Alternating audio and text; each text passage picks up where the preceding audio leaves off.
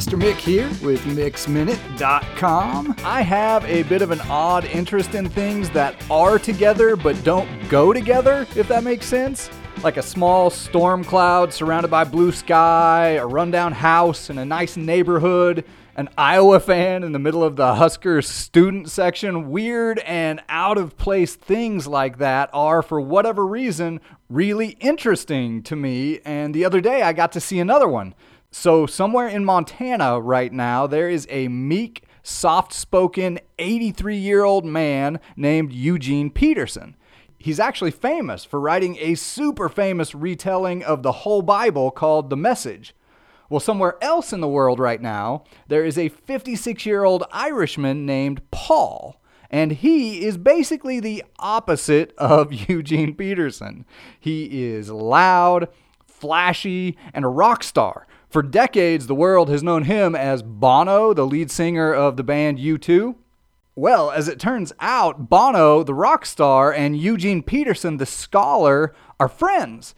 Bono started trying to contact Eugene Peterson probably 12 years ago after he started to read this Bible called The Message, and they've been friends ever since. And not long ago, Bono came to Montana to spend a day with the Petersons at their lake house and a camera crew came filmed the whole thing and made a short documentary about it. And then I heard about it and watched it on YouTube, hence the reason that we are talking about it today. You should look it up, it's amazing.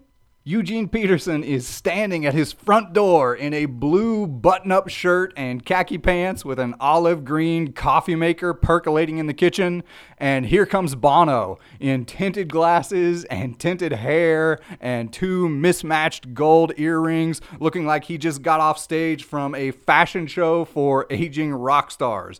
When these two guys come into the picture together, it's like watching a middle aged peacock meet an old turtle. It's like seeing a hipster in a brand new BMW and an old truck driver getting snowed in at the same little gas station. It's like two different worlds colliding, and yet, as it turns out, there's this undertone of connection between them, which is spectacular. Very quickly, you see that they have two things in common that bridge all the divides between them. The first is that they are both passionate and vocal Christians. And the second is that they are both artists. At heart, they are both just artists who want to know and proclaim and live out the greatness of God in life, even though they do it in totally different ways. So they go on to have this fascinating conversation. And as I think today about them and me and us, I'm reminded of a couple of things. You know, for the most part, we are not artists or at least we don't think of ourselves that way. We tend to pride ourselves on being straightforward people who live our lives as best we can with what we've got to work with. And there is something valuable and important in that that we should celebrate. But very often, as we go about this work of trying to plainly live our lives, we get lost.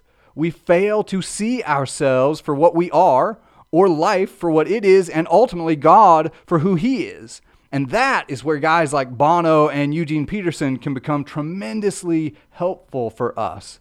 We live in the midst of an incredible happening, and yet it is so common to us that we usually don't even see it.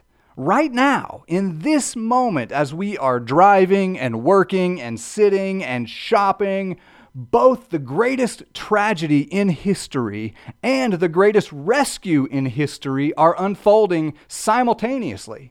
In the tragedy, life is spiraling out of control. As people, we are sick, sad, hateful, hurtful, and hopeless. And yet, even in the midst of the worst of all of that, God is working to call us to Him and to make all things new. So often, as we seek to live plainly, we live blindly, unaware of the tragedy that is destroying us and the God who is working to save us. So today, here's what I'm thinking let's be artists for a while. Let's open our eyes to see. And let's look together for this God who saves. Thank you for listening to this week's episode of Mix Minute. Subscribe to our podcast, sign up for weekly email encouragement, and check out my new book, all at mixminute.com.